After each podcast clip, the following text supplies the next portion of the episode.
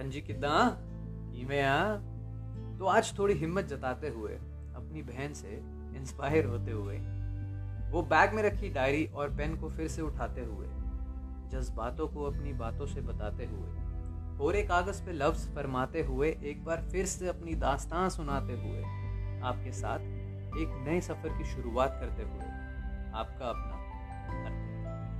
आज कुछ जनरल बातों से शुरुआत करते हैं, इधर उधर की बातें वगैरह वगैरह। पिछले कुछ महीनों में मैंने काफी बातें सीखी, महसूस करी हैं, जाना है कि ये जिंदगी कितनी खूबसूरत है और फिर भी कितनी बेरहम है। सीखा है कि नादान थे जो जिंदगी के मजे लेते थे, जब से समझदार हुए हैं जिंदगी मजे ले रही है। आज भी याद है वो पापा के शब्द, वो पापा की डांट, जब उन्होंने पहली बार बैठकर समझाया था कि बेटा अगर हौसलों का सबूत देना है तो ठोकर खा के भी मुस्कुराते रहो, हार कर भी हिम्मत से ना हारो, जिंदगी इम्तिहान जरूर लेगी तुम्हारे, लेकिन उसे अपने हौसलों से जीत कर दिखाओ और हर रोज इतना मुस्कुराओ कि दुख भी बोले अरे माँ जुदी पड़ी है।